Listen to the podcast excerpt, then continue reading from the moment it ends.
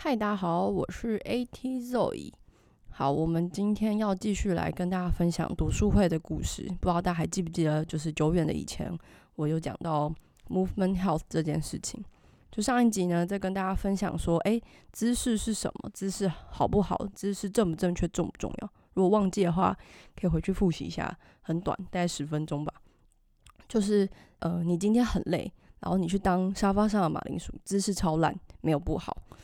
不好的是，你如果一整天都在当一个马铃薯，你没有去改变你的姿势，或者是你需要换一个姿势的时候，你做不到。比如说，你今天需要抬头挺胸，可是你做不到，你还是整个人就是这样 驼着。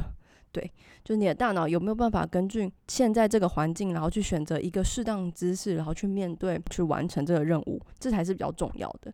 所以姿势，嗯，好不好、正不正确，跟你的动作健不健康，其实是没有到直接的相关。好，那真的就是我真的有打开 paper 开始读了。哦，闲聊下，我最近有点忙，就最近上课，然后又去随队。所以就很几乎都不在台北，所以就然后很闲置了一阵子这样。好，所以呢讲完了，就上次是一个小影片，然后去讲静态的姿势。所以我们讲完了静态姿势之后，我们要来讲动态的动作健康。大家可以思考看看，对你来说，因为我们今天要讲动作健康的动作，就对你来说，动作这这个这个词的意义是什么？可以，大家可以想想看。那对我来说呢，动作就是要动嘛，所以它等于就是脱离了静止的状态。它可能是姿势跟姿势之间的转换，你从坐到站，你从站到走，或是关节肌肉角度的变化，这些都是动作。你拿东西的时候手弯曲的，这都是动作。然后像对于我们来说，人无时无刻都在产生动作，不管是简单的还是到复杂的，走路啊、吃饭啊，然后做事情啊，都是一直在不断的在转换，一直转换，一直转换。对于我们来说，是不管是防护员或是物理教师来说，看动作这件事就是我们在我们的专业的部分，我们每天都在做的事情，去分析动作，找出问题，解决问题，不管是痛啊，不管是表现不好啊等等的。我可以分享一下我的方式，但就是我的方法就是我这样，不代表所有的防护员都这么做。就因为每个人都会有自己的方式去帮助选手，然后去解决选手问题。然后反正因为我们的目标都是一样的，都是让选手可以提升他的运动表现。然后因为人又是一个很奥妙的嗯构造嘛，就是你用不同的角度去切入，所以你的手法、你的做法可能就不一样。然后像选手啊，就是我遇到的选手。遇到的都是高中生，然后他们可能会因为疼痛，或是他告诉我说：“诶，我觉得我动作卡卡的，或是我在运动的时候，我觉得我最近表现一直起不来，然后就会来问我说：‘诶，为什么会这样？’可能是跑步的时候觉得膝盖卡卡的，他不一定觉得痛，他只觉得膝盖卡卡的，就是弯的时候卡卡的，伸直的时候卡卡的，或是他跳的时候他觉得脚踝好松，可能比较严重的会有痛的产生。所以呢，如果是我的话，我就会透过动作的分析。”就比如说，我去看他跑步的姿势，我去看他起跳的方式，我去看他练球的姿势，去看说，诶，他哪里怪，或是他哪里不对，从我学到的东西去解决他们的问题。但其实运动这东西是一个很复杂的，因为每个运动专项的它的动作模式其实都是不一样的，不是只有这个关节，就它可能是整个联动的。所以他告诉你说他膝盖卡卡的，你不可能只看他的膝盖，你上下全部都要看。所以其实对于嗯，我们来说，我们必须要去了解这个专项运动，知道他们怎么用力，知道这个动作要怎么做，我们才有办法去分析，然后去帮助他解决问题啊，或是去帮助他去找到他的问题，然后去解决这样。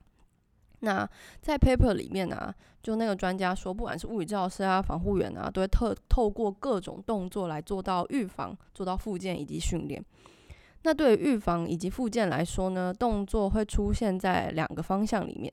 呃，我们有提到说，我们透过一些动作的分析，就动作检测，就比如说我透过这个动作去找出他的问题，这就是动作检测。就是一个选手因为痛或是运动卡关、运动表现卡关来找我，我我可以透过动作分析的方式去找他的问题。就比如说，就我学生手球队的，他可能跑完步的时候觉得哦腰好酸。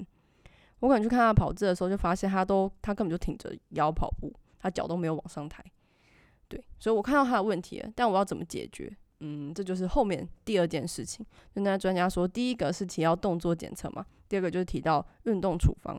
他透过运动处方去修正失控的动作，我们叫做 uncontrolled movement。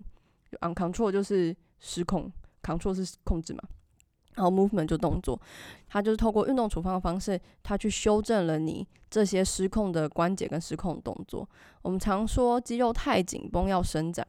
但其实肌肉不是无止境的伸展，关节活动不是越大越好。就其实每一个关节、每个肌肉，它在呃互相合作的时候，都会有一个合适的活动范围。过小或是过大都不好。肌肉拉到最长的时候就很难收缩嘛，肌肉在缩短的时候也很难收缩。肌肉要在最适合它收缩的长度才是最好。呃，刚刚讲什么？肌肉需要在一个最好、最适当长度才是最好收缩的嘛。然后跟关节一样，关节活动太大。有可能韧带压力就很大，肌肉的压力很大，关关节活动太小，你的运动表现可能就会卡住。所以像刚刚举的例例子，跑步腰挺太多，所以我可能就会觉得说，哦，所以他的腰椎就会做出很多失控动作，因为他不需要挺这么多腰，然后他的臀肌可能并没有出来帮忙，那我们就要透过一些方法去让选手有意识的去练习，然后去控制自己的身体。所以他在跑步的时候，他可以维持他的关节稳定，他可以不要让腰挺这么多，他可以用臀肌的方式来出来帮忙他的他的跑步的姿势。所以通过一些肌肉控制啊、关节控制啊，在互相协调了之后，可以让他在跑步的时候，每一个每一个关节都有在良好的活动范围内移动，腰是腰，然后屁股是屁股，脚是脚。还是可以非常好协同的去展现他的运动表现，但有时候就会问说，哎啊，他失控会怎么样？就是我现在不会痛，我只是觉得好像怪怪的，但是我好像没有到痛。但其实这时候就是伤害的前兆，因为如果动作失控了，你就表示你的关节跟肌肉控制不好嘛，所以你的动作模式就会不是很协调。